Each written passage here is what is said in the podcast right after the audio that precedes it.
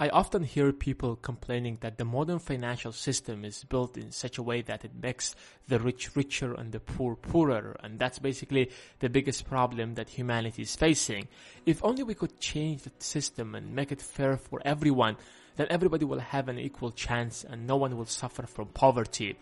But if you just take a look at the statistics, you will realize that most millionaires are self-made. These are the same people who once were in the category of the poor or the middle class.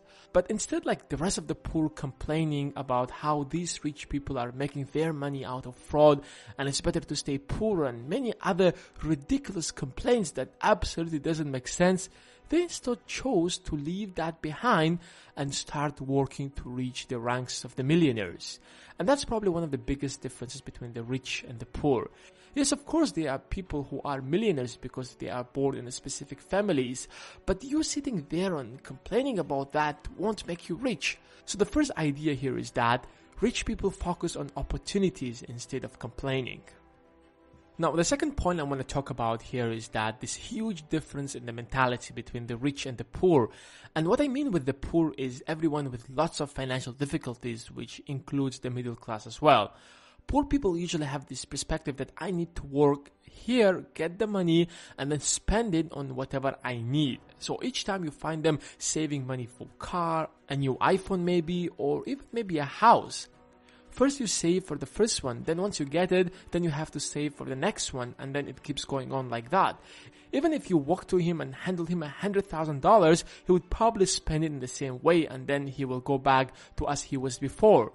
But a rich person wouldn't do that at all. Instead of working to get the money, he will make the money work for him. Instead of buying another car to brag in front of his friends, he will invest it so that it keeps increasing constantly. That's why you find the rich always getting richer because the more money they make, the more they invest instead of just spending it. And some of them have reached to a point where they can spend a million dollars a day and it won't affect their income at all. So the second idea is here, Instead of working for money, rich people make the money work for them. Probably one of the biggest differences between the rich and the poor is that poor people think that they already know everything. I've come across many people who were complaining how hard it is for them because they have so many bills to pay, but their earnings are not enough, especially those with kids. And the first question that I usually ask, What's the last book you have read in the financial education? And in 90% of the cases, the answer is none. And the reason usually is, I don't have time. I'm not trying to be disrespectful here, but I think that's very stupid. Just imagine with me this situation. The door is locked and the keys are in another room. Instead of going to the other room and getting the keys, you choose to stay and complain about that the door is locked. Yes, of course, when it comes to books, they take more time to read and more time to implement, but the concept is same. The idea here is rich people constantly look for ways to improve either by reading books or taking courses, whatever.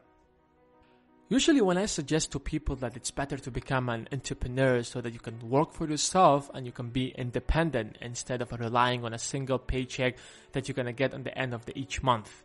The question that I usually get after that is that, what should I do to make money then? Here's a simple formula of making money.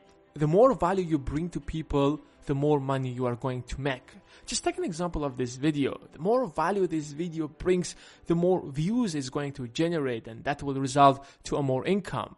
You can design an app, for example, which can bring value to people in a different way, maybe helping them to find locations. Of course, in order to bring value, you have to develop yourself to a certain level, and that requires a lot of time and discipline. For example, I've spent all my free time in college reading personal development books so that I can make these videos. And even now, I have to spend dozens of hours writing scripts, recording, and animating. So the last idea here is that Instead of focusing on making money, rich people focus on bringing value.